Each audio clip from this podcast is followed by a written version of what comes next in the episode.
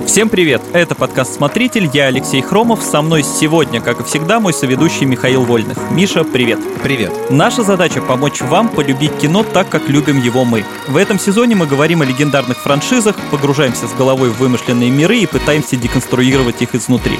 Устраивайтесь поудобнее, мы начинаем. Сегодня мы поговорим о «Матрице». Трилогия, сломавшая не один мозг, снесшая не одну башню, повлиявшая на поп-культуру, как никто другой, показавшая как надо и вовремя срулившая со сцены. Пройдемся и по последней части, и мультфильм в стороне не оставим, а не «Матрицу». Короче, будет интересно. Я пересматривал первую часть буквально на днях, и хотя многое в ней забыл, в глаза бросилось мне вот что. Последнюю версию на Blu-ray заново оцифровывали и корректировали в ней цвета. То есть зелени стало значительно значительно меньше. Ну, заново сканировали пленку, короче говоря. Угу. В итоге вот эта вот фирменная фишка матрицы, не знаю, как ее назвать, визитная карточка, торговая марка, то, как мы все знаем матрицу, как она выглядит через вот этот вот зеленоватый фильтр, э, пропущенная картинка, в итоге это все пропало. Яркость в некоторых моментах зачем-то была очень сильно выкручена. А, например, в эпизоде, где Морфеус учит Нео прыгать по крышам, небо абсолютно белое, а в остальном цвета более э, теплые. Ну и получается, что фильм уже выглядит не таким, каким его помнили миллион миллионы зрителей. И вопрос, который у меня возник, скорее не банальный, какую версию смотреть, тут каждый сам для себя решает, а почему у авторов вообще такие идеи возникают взять и перекрасить кино, тем более такое, которому уже 20 лет, и его все видели. Ну вот по поводу, зачем это делать, я, если честно, не знаю, потому что, ну, действительно, «Матрица» была вот такой, какой она должна быть, и зачем это все переделывать, не очень понятно, и я, честно говоря, угу. даже не знаю, кто именно этим занимался и участвовали ли сами авторы в этом. По-моему, оригинальная «Матрица», так как она подана изначально, э, ну, ее не надо было менять, там, я ее пересматривал где-то с полгода назад, э, как раз к выходу четвертой части, решил все, обновить все воспоминания, и вот я, честно, не могу так прямо сейчас сказать, какую именно версию видел, но, по-моему, классическую, потому что вот это разделение цветов там было прям очень четким, и вот в любом случае в, сейчас я выступаю вот за эту самую зелень, потому что, ну, не знаю, кто-то говорит, да, что устарел вот такой визуальный подход, слишком гротескный, слишком вот эти сильные фильтры, фильтры, а мне всегда казалось, что в «Матрице» это изначально в идее заложено, что вот, да, виртуальный мир, он должен быть такой зеленый, это как отраж... да. отражение вот этих символов, которые стекают по экрану. И я даже вспоминаю, что кайф первого фильма же был в том, что зритель-то как раз это осознает не сразу. То есть сначала ты просто смотришь фильм вот с этим зеленым фильтром. Первый, там, сколько, треть до тех пор, пока он не выйдет в реальный мир из «Матрицы». И, кстати, если опять же задуматься, «Матрица» же, она не, не следовала этим трендам, она скорее их задавала. То есть я вспоминаю другие фильмы, которых потом наплодилось-то очень много. Там сразу мне в голову приходит, например, «Звонок» Горы Вербински, а, который mm-hmm. вот тоже с такой подачей снят. Кстати, если кто забыл, вообще этот фильм прекрасен не только «Страшной девочкой», которую все запомнили, которая тоже классная, а именно визуальным рядом, потому что Вербинский снимает вообще невероятно красиво. Мне кажется, вообще это очень недооцененный режиссер. Вот. И, ну, «Сумерки», конечно. Но вот они все были значительно позже. То есть «Матрица», если не задавала этот тренд, то, по крайней мере, мере, выводило его на какой-то прямо новый уровень популярности. Да, и помню еще игры тоже, которые выходили тогда, они тоже, кстати, следовали этому тренду. Допустим, вот моя любимая Fallout 3 угу. тоже зеленое небо, зеленое все. То есть ну, там еще фанаты спорили, типа, а, за 200 лет радиация могла уже как бы и рассосаться, испариться. Ну, то есть как бы пройти небо зеленым, короче говоря, да, быть не должно, должно быть синим. Вот. А кто-то говорил, что нет, оно должно быть а, зеленым. И по поводу вот именно перевыпусков хотел э, спросить, может, ты помнишь, в 2019 году же ее к 20-летию фильма угу. э, заново показывали в кинотеатрах, и там была зелень или не было? А вот честно, я вот тогда, по-моему, на показы не ходил, поэтому... Я тоже пропустил. Не скажу точно, что было, да. Надо спросить, надо узнать у кого. Может быть, кто из слушателей наших был. Какое небо там было, зеленый или нет? Как там было, фильтров много было или нет? Если кто обратил внимание. Кстати, да, пишите в комментарии. Но вообще, это, кстати, интересная тема же, как мы там обсуждали «Звездные войны» или даже «Бегущего по лезвию», да, многие видят mm-hmm. не совсем то, что снимали изначально, и вообще вот кто в первый раз там посмотрит матрицу вот но только новую версию или только новые Звездные войны, новую версию, вот эту новую mm-hmm. обработку, в принципе изначально иначе представляют себе фильм. То есть э, я там как дед, который посмотрел эти Звездные войны еще вот до всех этих обновлений. Ремастеров. Да, mm-hmm. ремастеров, который там видел матрицу, вот когда еще там на видеокассетах кто-то приносил ее нам. Вот, получается, что мы, мы видели немножко разные фильмы, и это воспринимается немножко по-разному. Это достаточно любопытно, что как бы вроде все смотрели одно и то же кино, а получается, что ощущения-то у всех разные. Возвращаясь к выкрученным цветам и к зелени. Да, да, вот возвращаясь к этому, в чем был кайф именно фильма, если смотреть его так с нуля, да, без вот этого всего багажа знаний, что да. сначала ты смотришь на вот этот зеленый фильтр, а потом Нео, когда вырывается в реальный мир, и там голубой фильтр, все слишком голубое такое. Причем в данном случае это именно некое такое сакральное значение, как мне кажется, потому что, ну, есть э, фильмы, в которых, или сериалы, в которых разница миров, она вот понятна только по визуальному ряду или по какому-то там контексту, да, а, там, как mm-hmm. в кино часто флешбеки из детства показывают в таких теплых желтых тонах, таких мягких. Или очень яркий пример, вот сериал «Пробуждение», достаточно интересный был такой, там э, герой Джейсон Айзекс, он живет параллельно в двух мирах, э, то есть в одном погибла его жена, во втором погиб его сын, и там как раз вот все примерно одинаковое,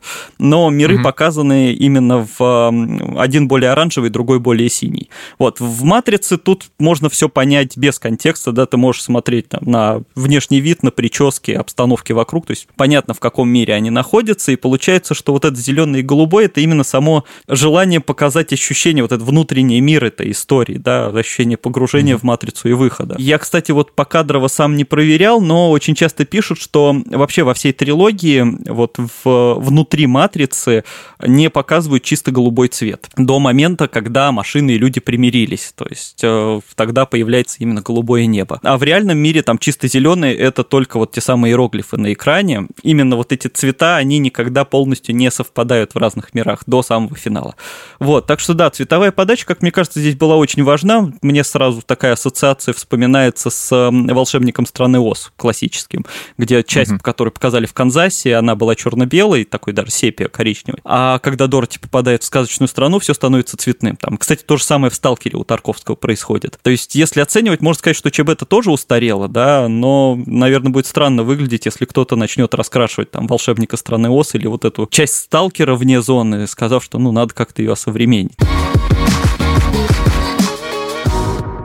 Что я заметил, раньше фильм считался революционным в плане съемок, компьютерной графики, да и самой концепции. Сейчас он не смотрится как sci-fi хлам из 90-х, а наоборот, визуальные эффекты, они хоть и не удивляют, фильм все равно оставляет впечатление, что все в нем на месте. И вот теперь, когда шум и восторг вокруг «Матрицы» улегся, больше обращаешь внимание на саму историю реального мира и «Матрицы» конфликта машин и людей, то есть на саму sci-fi составляющую. Вот попытаемся расшифровать формулу успеха, как братьям Вачовски все тогда удалась такая магия, что фильм до сих пор интересно пересматривать и не стыдно показать кому-нибудь из э, зумеров и других представителей детского сада. Да, вот, вот, вот этому глупому новому поколению. не, ну по поводу визуальных эффектов, вот интересная история в моем восприятии. То есть раньше они меня действительно поражали, а потом я насмотрелся какого-то нового кино с очень крутой графикой, и вроде как привык, и стало казаться, что ну не настолько уж круто, а потом, когда начал глубже разбираться в создании фильма, а, снова стал удивляться. Вот. Но так, если по очереди, да, в чем вот это, ну, не формула успеха, а важность, ну, вообще историки кино, там, кинокритики, там, Наум Клейман, например, э, очень такой важный, умный человек, а, часто вот говорят, что лучшие фильмы в истории – это те, авторы которых при работе как бы перепридумывали кинематограф, то есть они делали что-то, что раньше никто то ли не мог, то ли не догадывался сделать. Там, не знаю, взять «Броненосец Потемкин», да, это фильм, в котором показан не какой-то главный герой, а вот общая масса. Mm-hmm. «Гражданин Кейн», да, где впервые показали нелинейное повествование, ну и так далее. Ну, вообще это обычно говорят про какое-то сложное авторское кино, но на самом деле это касается и массового кинематографа, и мы в подкастах часто вот вспоминаем какие-нибудь челюсти, парк юрского периода, там не говоря уж о бегущем по лезвию. То есть это как раз те фильмы, при создании которых сделали что-то вообще новое. Вот. И «Матрица» тоже, в принципе, отчасти относится к таким историям. То есть, кстати, во-первых, нужно понимать, что «Матрица» изначально вообще никогда не была вот таким как раз студийным продюсерским проектом. Это как раз-таки авторское кино, несмотря на то, что это боевик фантастический. Два начинающих режиссера, сценаристы придумали какую-то необычную, невероятную практически идею, и потом они вообще стерли все ноги, пока пытались ее кому-то продать, как-то ее реализовать.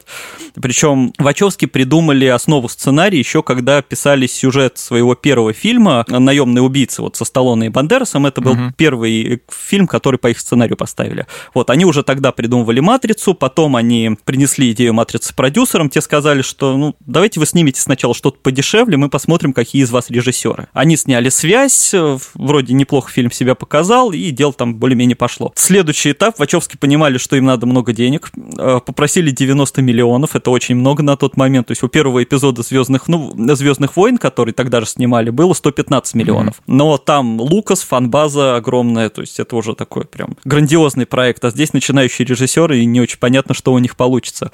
Вот, в итоге студия подумала, решила, что нужно как-то удешевить производство, перебрались они в Австралию там подешевле, и дали им не 90, а 10 миллионов. Вачовски тоже оказались не дураки и потратили все эти 10 миллионов на 10 минут фильма. А, вот, да, они сняли вот эту вступительную сцену, где Тринити дерется с агентами, но они все сделали правильно, потому что именно вот эта постановка, она настолько поразила всех продюсеров там в студии, что им сразу дали нужный бюджет.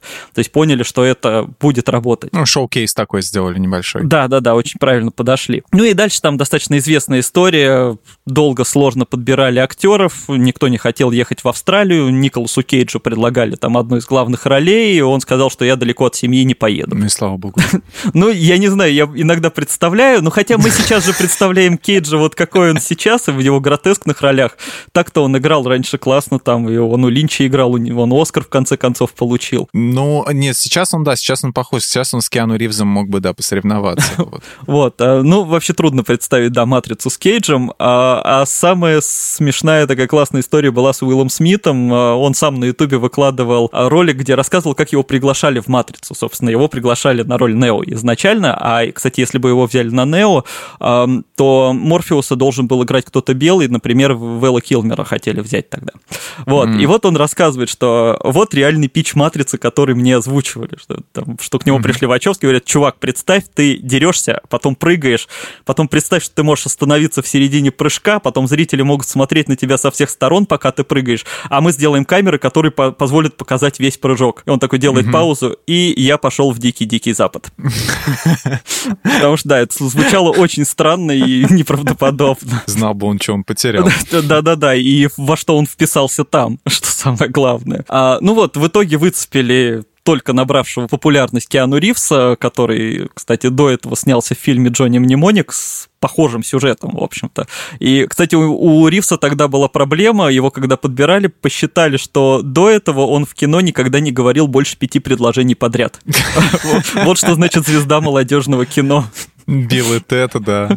Да, вот. А еще, кстати, иронично, что у Кэрриэн Мосс, которая Тринити сыграла, одна из первых известных ролей была в сериале «Матрица» 93-го года. Ну, это вообще про другое, но она сама решила, что это хороший знак, надо идти. Угу, вот. Совпадение. Да, и, в общем, это реально было авторское кино, в котором совместили две важные составляющие. То есть, во-первых, это не глупый сюжет, потому что это не просто боевик, а такая киберпанковская история о борьбе с системой, борьбе свободных людей за возможность решать свою судьбу в первую очередь самим. Вот. Угу. А во-вторых, это действительно фильм с революционным подходом, а, причем тоже интересно, казалось бы, вот эта тема bullet time, как раз когда действие замирает, и персонажей показывают с разных сторон там во время экшена. Ну да, как, как летят пули. Буллет, пуля, тайм, время. Да-да-да. Время пуля. Да, вот угу. когда вот, типа, в момент полета пули все останавливается, да. А вот потом да. эта тема, конечно, всех задолбала, она вошла даже в список э, самых надоевших клише в кино в какой-то момент. Ну, где ее только не пародировали, да, и в Шреке потом «Матрица» была да, да, спародирована да. и в очень страшных э, фильмах. Да-да-да-да, да,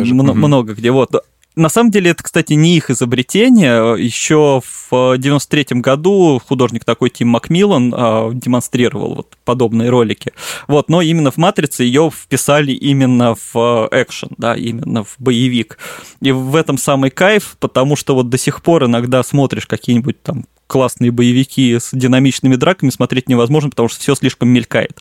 А тут угу. именно они сделали очень такие быстрые, даже короткие драки и убрали из них всю кашу, просто позволили рассмотреть это все со всех сторон. Вот, я не знаю, можно даже чуть подробнее про Bullet Time сказать, вообще как это делается, если вдруг кто еще не знает, хотя роликов было уже там миллион, наверное. Суть в том, что вокруг актеров, ну, на площадке ставится огромное количество фотоаппаратов, так, полукругом, вот, которые mm-hmm. одновременно делают кадры, и делают их очень быстро. Вот, и, соответственно, получается, что у тех, кто снимает, у них есть э, один и тот же момент, заснятый с огромного количества ракурсов. Поэтому их можно да. потом все склеить, и, соответственно, человека даже в полете его можно там крутить с любой стороны двигать. Я помню, я первый раз про этот Bullet Time увидел, э, сюжет был в программе «Большое кино» на MTV, Ого. и там было рассказано, как это было сделано. Еще до того, просто когда там сначала показали, как это вокруг, я примерно прикинул, думаю, ну если там миллион камер вокруг поставить, наверное, так можно, чтобы они со всех сторон. И так в итоге и получилось. Да-да-да, там вот есть, есть вот эти кадры с площадки, там действительно, я даже не знаю, сколько да, там да, аппаратов да. стоит, их очень много. Много очень, да. Ну, можно посчитать. Есть, я видел недавно недавно вот этот вот, кстати, репортаж про матрицу, mm-hmm. и там вот прям их очень много стоит на фоне, они вокруг зеленого фона вот сделаны, расставлены. Вот, а что еще мне кажется важным, что, ну вот они максимально вложились в более тайм в эту технологию, но mm-hmm. в остальном, а, что классно, в фильме как раз не перегибали с графикой. Что я имею в виду? Конечно, там много было графики, но вот если взять самый простой пример, драку в холле, вот эту известную, там в большинстве случаев графикой замазывали именно всякие тросы и крепления, на которых держали актеры актеры, чтобы там бегать по стенкам, по потолкам.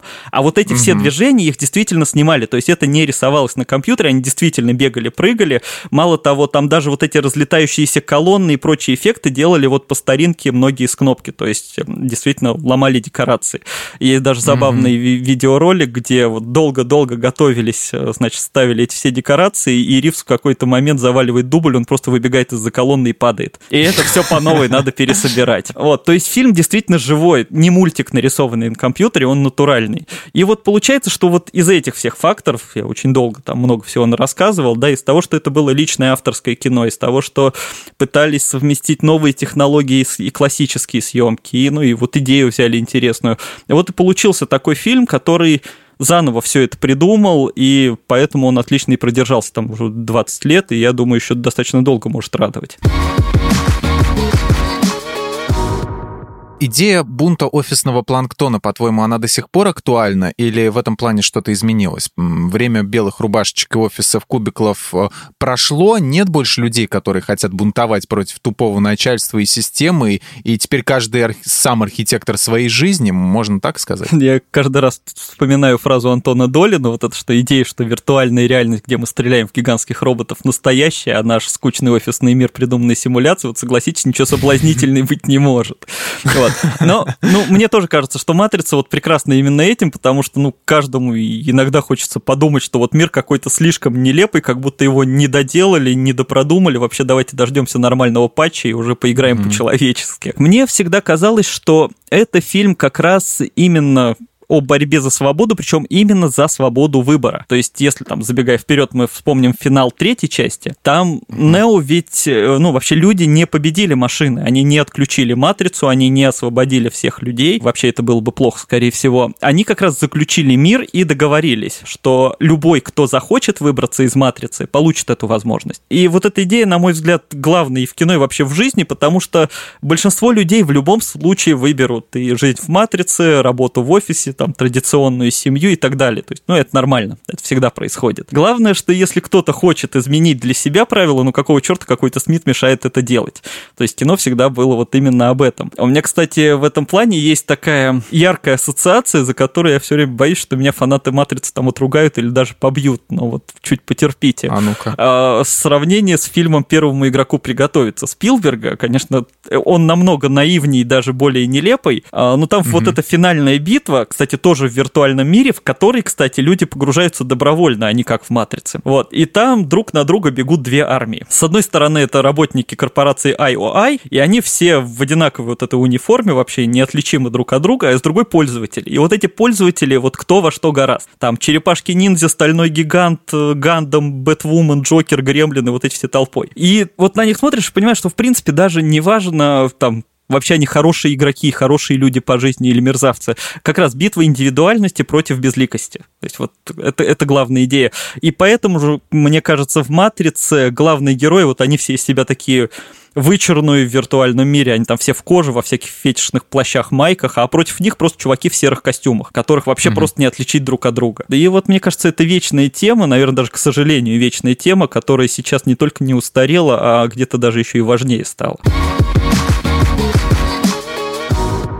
Первая «Матрица» явно отсылает зрителя к фильму «Вспомнить все» с Шварценеггером. А, если кто забыл, там простой работяга вживляет в себе воспоминания, ну, покупает себе воспоминания, что он агент под прикрытием, и его миссия — освободить жителей Марса от тирании. Там есть момент, где в разгар своей этой самой миссии к Шварцу в номер гостиницы попадает доктор и предлагает ему вернуться в реальность с помощью красной пилюли. Другая отсылка, которую я заметил, а, вся тема с программами людьми явно пересекается с Троном, который мы обсуждали в прошлом прошлом выпуске. К чему еще, кроме Алисы в стране чудес, волшебника страны Оз, э, можно здесь найти а, отсылки из неочевидного? Ну, я не знаю, там, насколько это будет очевидным или нет, все зависит от того, там, кто что смотрел и читал. Первое, что в голову приходит, если хоть сколько-то смотрели аниме, это «Призрак в доспехах», вот оттуда пришли те самые символы, а, и mm. там какие-то визуальные референсы тоже, мне кажется, вот прям наглядно. А я думаю, «Призрак в доспехах» вдохновлялся «Матрицей», а оказалось наоборот. Ну вот я его уже упомянул, что Киану Ривз до этого снимался в фильме «Джонни Мнемоник». Это по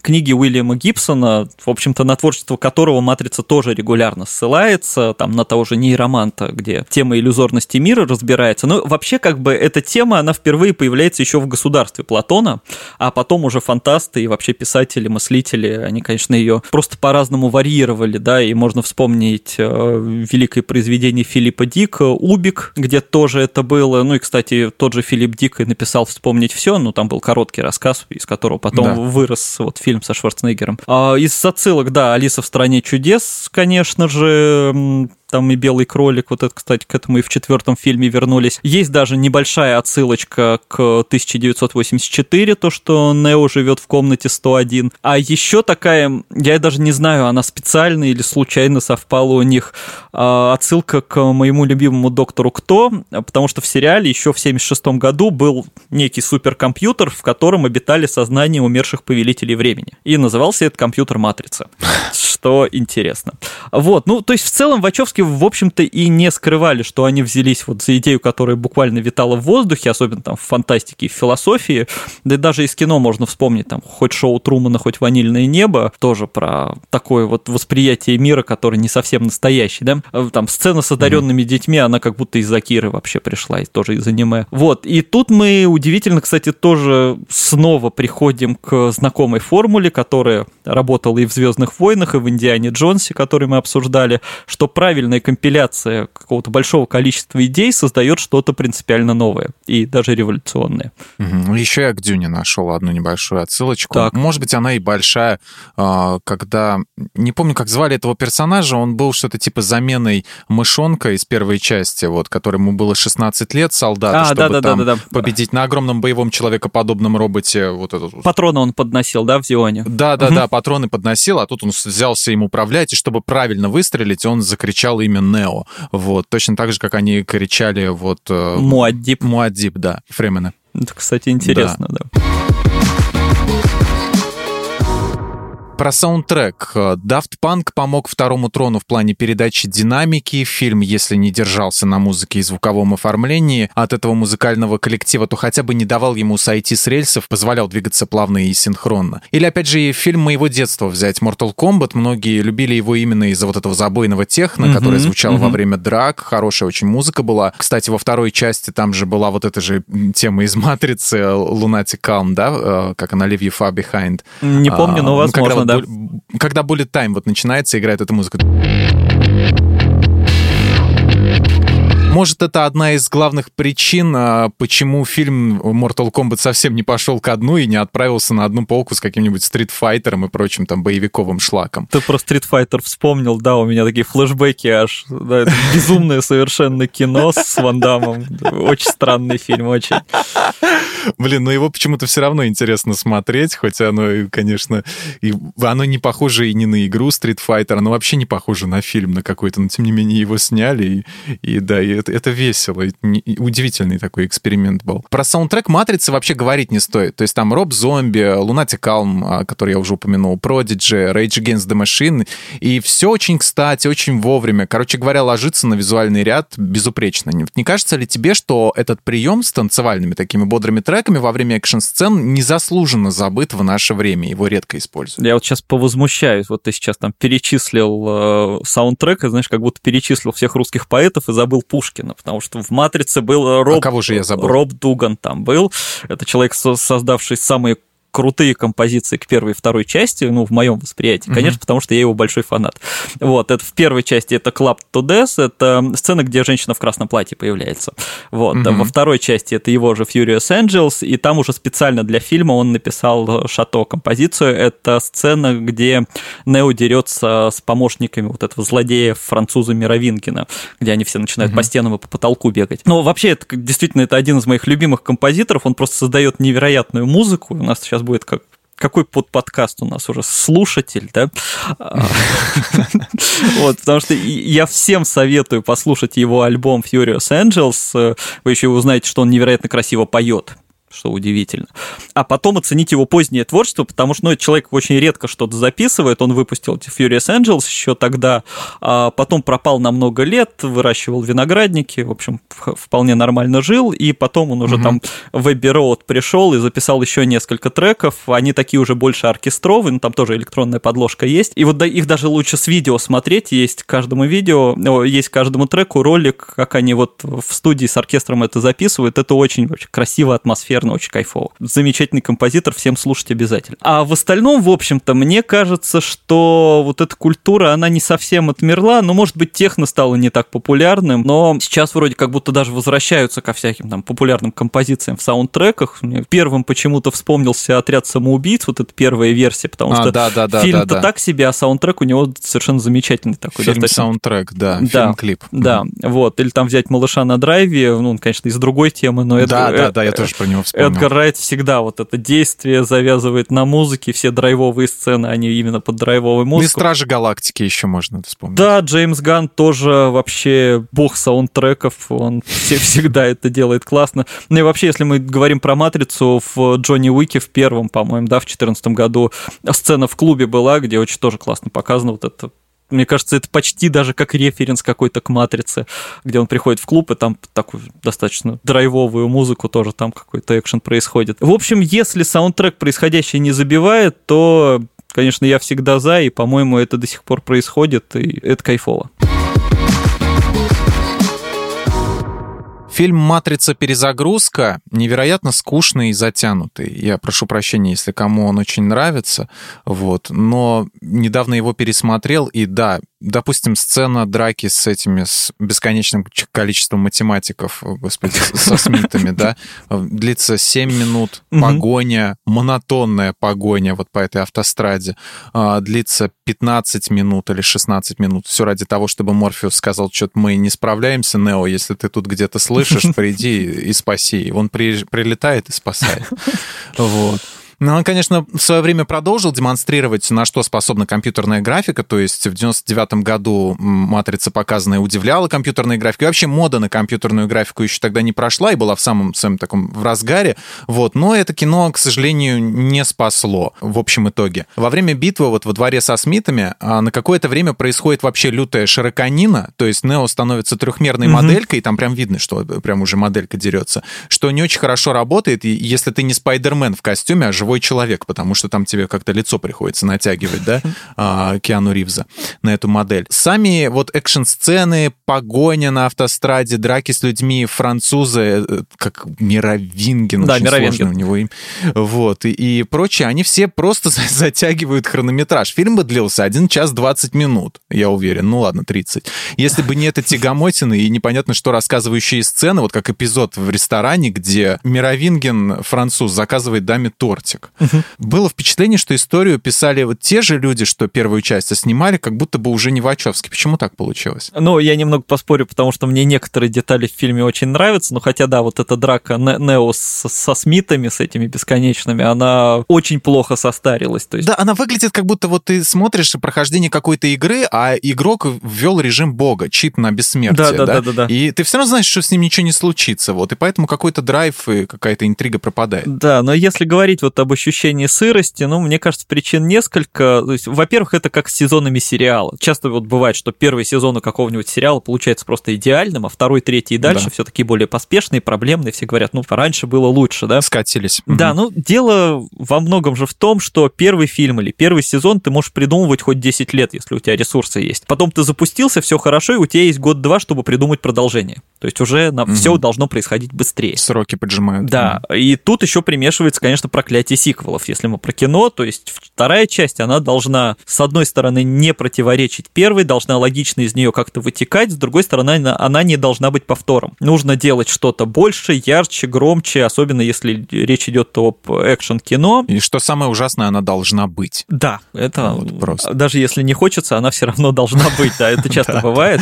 То есть, ну, Иногда бывает, что, как говорится, сценаристы отращивают бороду, да, есть такой разговорный термин, то есть когда из веселого бодрого кино внезапно делают какую-то мрачную драму. Но чаще получается как с «Форсажем». Кстати, вот идеальный пример, да, бесконечного возрастания вот этой громкости и яркости просто. Но это не всегда идет в плюс, то есть там ага. доходит уже, переходит грань идиотизма, но вот «Форсаж», он, да, он от части к части, он просто растет больше, выше, выше, выше, громче, больше, шире. И поэтому в перезагрузку тоже стали закидывать больше идей, больше экшена, бесконечное количество Смитов, потому что, ну, с одним Смитом Нео уже драться как-то неинтересно, что он его уже победил, да. Да. Нужны какие-то новые харизматичные персонажи, типа того же Сайфера из первой части, потому что если в первой части Смит был таким э, безликим корпоративным злом, да, то... Он был одним из. Да, Сайфер был именно человеческое зло, да, человек, который выбрал там предательство, подлость, а, и достаточно такой яркий актер, вот, ну, нужно... Ради стейка. Да, да, да-да-да.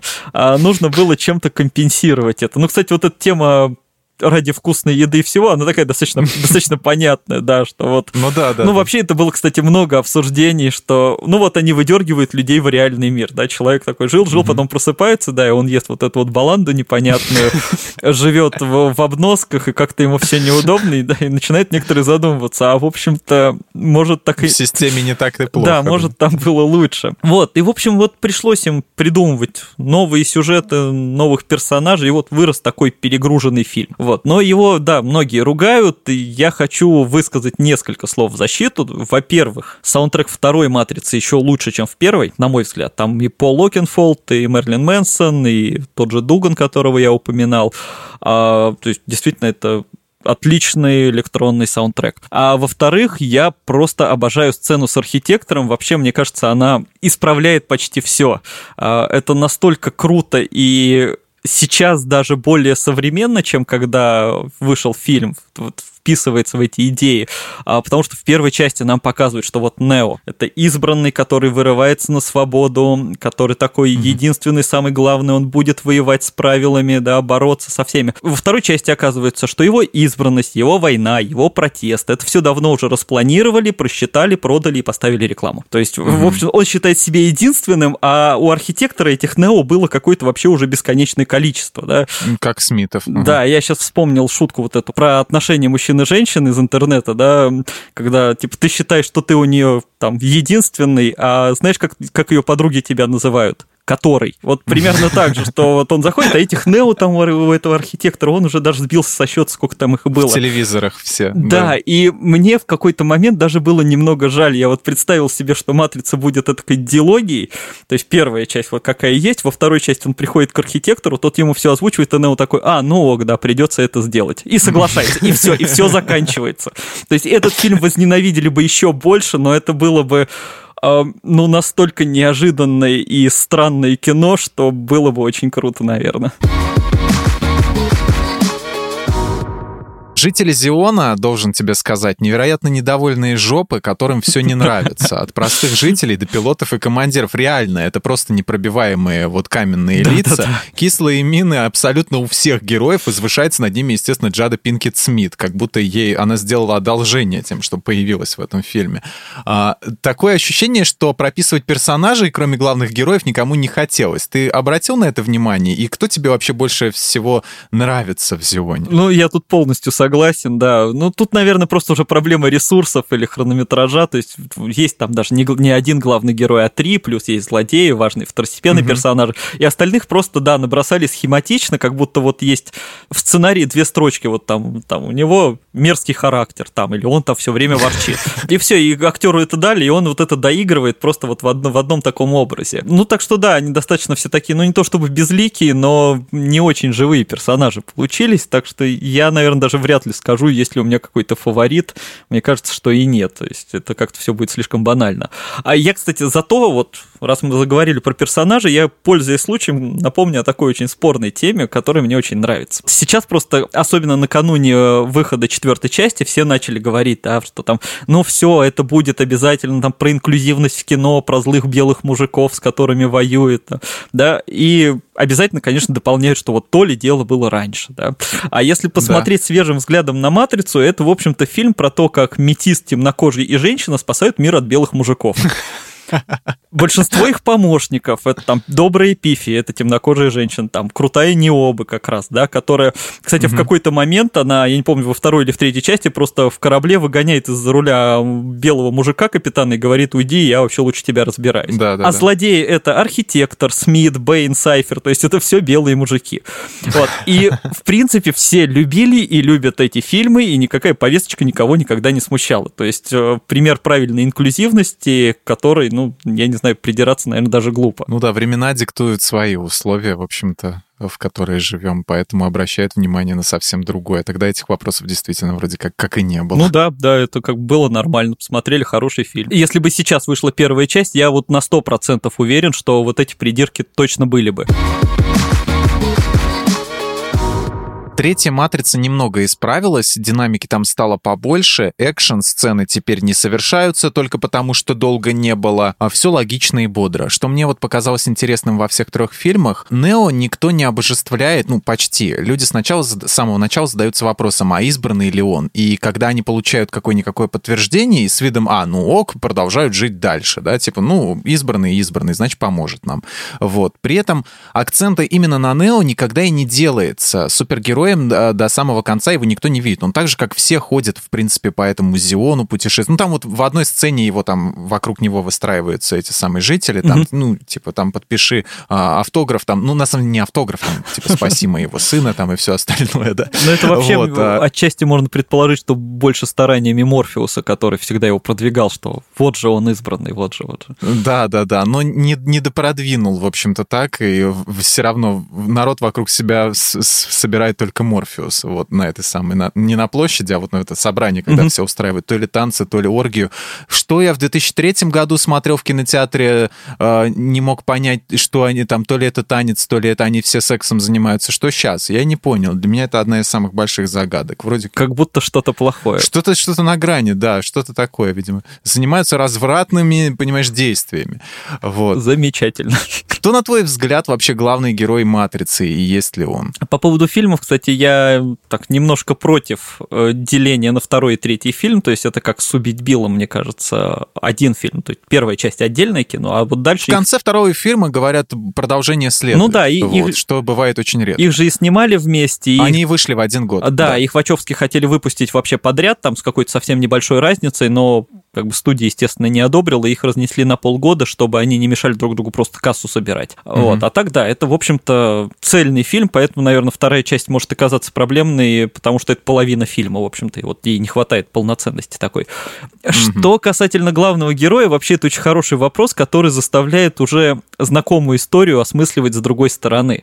А, да, я так, мне так иногда приходило в голову с какими-то другими фильмами, неожиданные аналогии, там, «Неоновый демон», мой любимый, Рефновский, где, если mm-hmm. подумать, что это история Руби, вот этой визажистки, которая влюбилась в э, новенькую модель, она воспринимается совершенно по-другому. Вот, а в «Матрице», ну, давай вот если предположим самое очевидное, что главный герой — это Морфеус, потому что, ну, Тринити вроде бы всегда была такой функцией, помощницей Нео.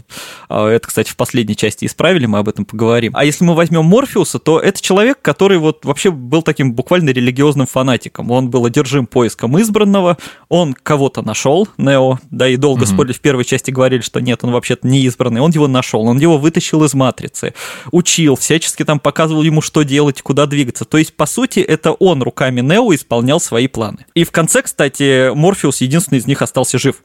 То есть он, в общем-то, победил и добился своей цели. И... и в четвертой части его сыграл другой актер. А, да. Ну, это, там уже не его, там все все-таки... чего он достиг. Ну ладно, нет, там ему памятник же стоял. Да, да, да, памятник Лоуренсу Фишбеку. Да, так что, в общем-то, можно подумать, что вот эта история борьбы, это история не Нео, а Морфеуса, который эту борьбу всю начал.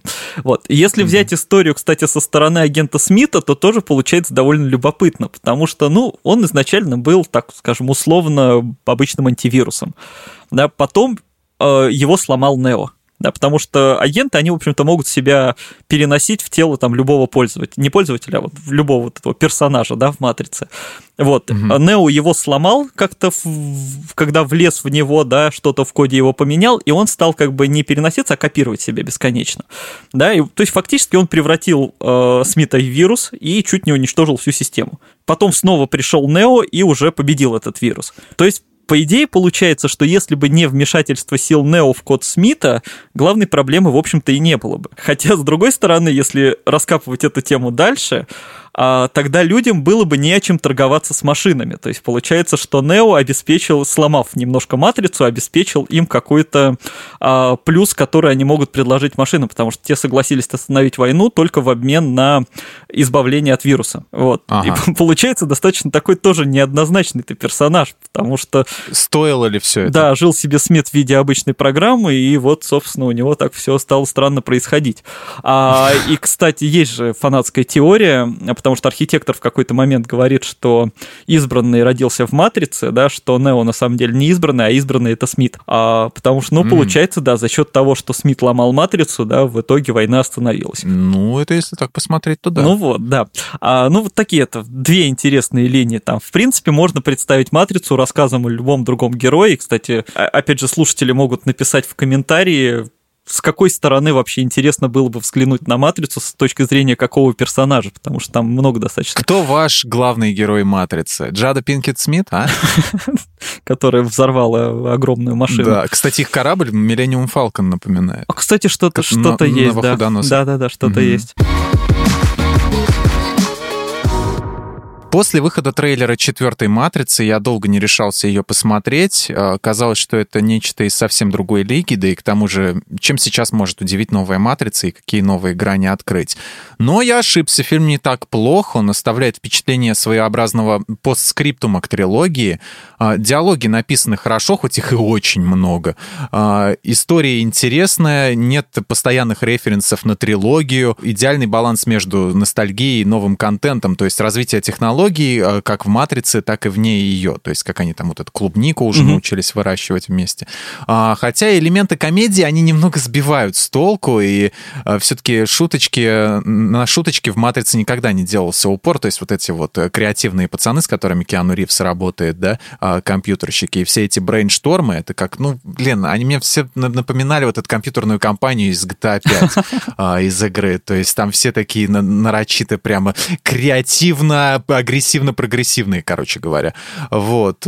Как тебе самому фильм? Скомканно и никому не нужно или интересно и активирует ностальгию? Ну, мне фильм понравился, это в первую очередь. И, кстати, mm-hmm. вот я говорил, что вторую и третью матрицу их надо как-то склеить в один фильм, а вот этот я бы его, может быть, так мысленно поделил на две части. Не в смысле съемок демонстрации, а в смысле в плане восприятия. И вот мне обе части понравились, они просто разные. А потому что первая половина новой матрицы это как раз э, такая ирония или там мета-ирония, пост-ирония, не знаю, над тем, что вообще пришлось снимать новую матрицу. То есть, если кто не понимает, история была примерно такая. Студия Warner Bros. сказала, что будет новая часть. Типа, Вачовски, вот вы захотите, снимем с вами, не захотите, снимем без вас. Так или иначе она будет. Да, да, что происходит, то же самое происходит же и в фильме, когда ему говорят, что вот либо с тобой, либо без тебя будет новая игра.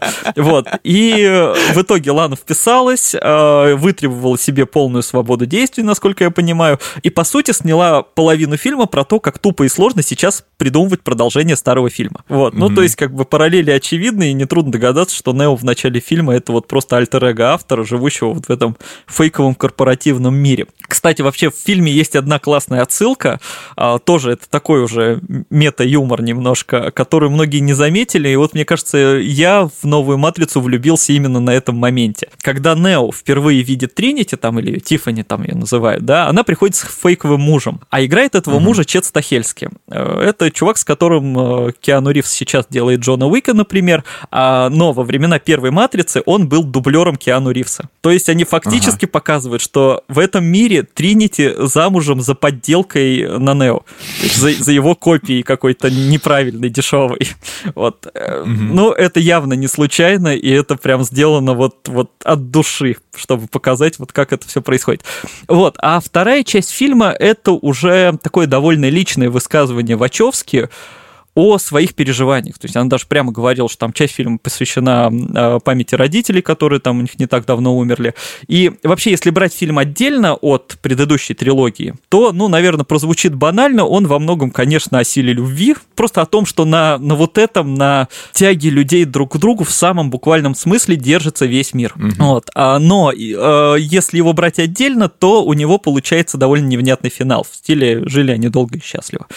Да, потому что в конце просто вот, типа, и все хорошо, и они улетели. Вот, но если, если брать э, в целом все четыре фильма, то это получается тоже достаточно такое личное их высказывание, завязанное тоже на личностях авторов, а, потому что это вообще вся история про полное принятие себя и про перерождение. То есть первые три фильма — это про то, что вот нужно избавляться от иллюзорного мира, в котором много ограничений, да, и выходить в мир реальный, где каждый тот, кто он есть.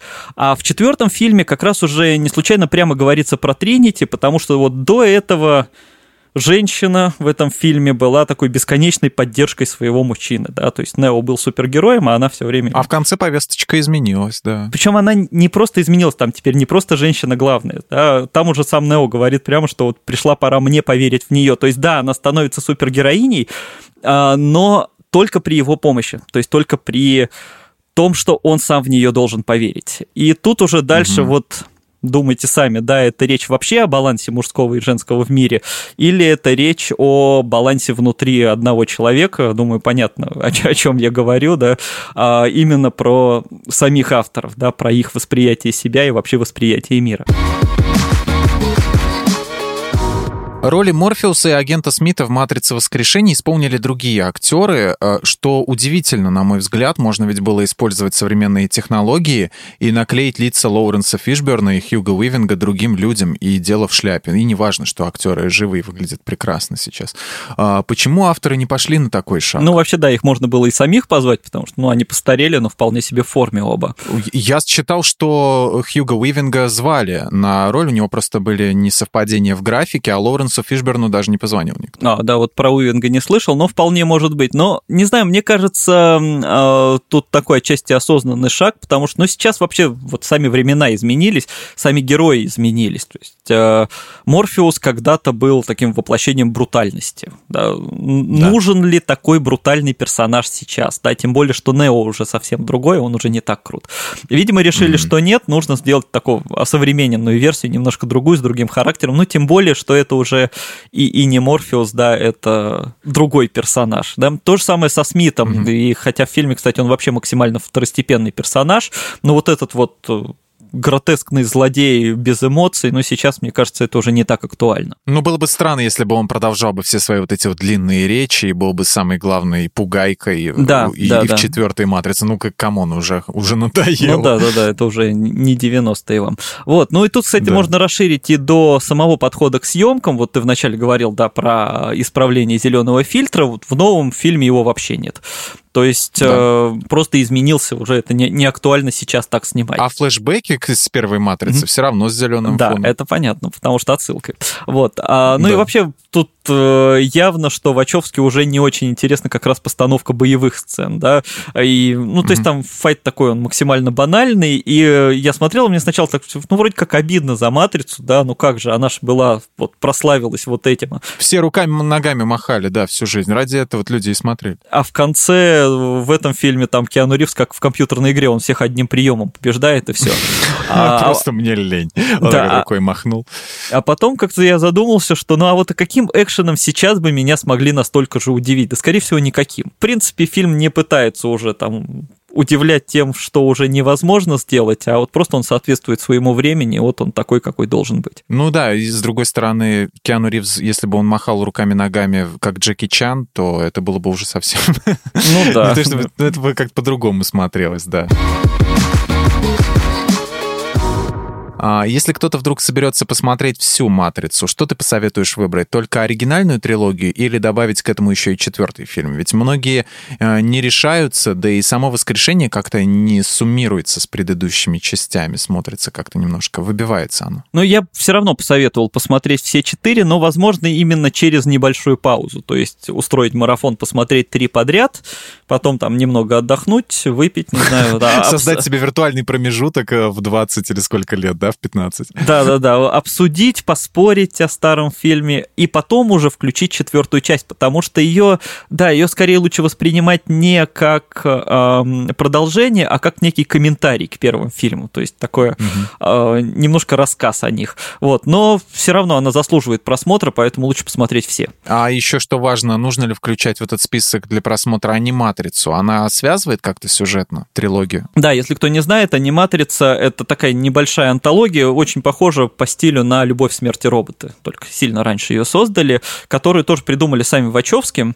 Вот они написали сценарии к половине эпизодов, там всего 9 серий, на, на самом деле 8, там одна просто поделена на две части. Но посмотреть не помешает, но в глобальном смысле эта история мало что добавляет. То есть там есть эпизоды, которые немножко дополняют мир Матрицы. Ну, например, показывают судьбу корабля Осирис, который упоминали в фильме. Там или... А, ну это как, как, как, как эти войны клонов, да? Да, да, да, да, да. Ну, войны клонов там потом уже стали важнее, но поначалу, да, вот просто такие второстепенные истории. Вот. А, есть там еще две серии, которые, как раз Вачовски сами написали к ним сценарий, а, которые меня одновременно расстраивают и радуют. Вот как раз это одна история, поделенная на две части, называется «Второе возрождение». То есть, mm. с одной стороны, в них очень круто показана история как раз развития власти машин со стороны самих машин. И начинаешь немножко по-другому воспринимать это все. То есть, вроде как люди сами себя закопали из-за своей тупости, гордости и расизма.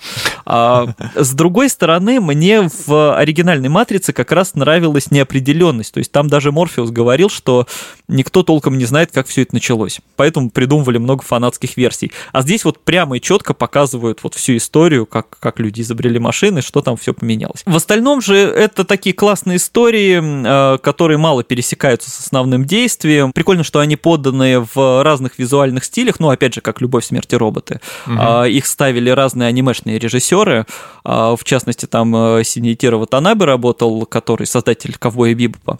Вот, ну, там действительно хорошо поставлено, по, по визуалу совсем разное. А, единственное, мне не очень нравится последняя серия. Она самая длинная, там аж 16 минут длится, остальные по 8-9. Но там почти все действует такой странный трип, который в итоге приводит к самому ожидаемому результату. Вот, по-моему, если ее сократить в два раза, будет то же самое, но лучше. Вот, в общем, глобально в сюжет аниматрица почти ничего не добавляет, но время, скорее всего, проведете с удовольствием. Ну, канон, короче говоря. Да, да.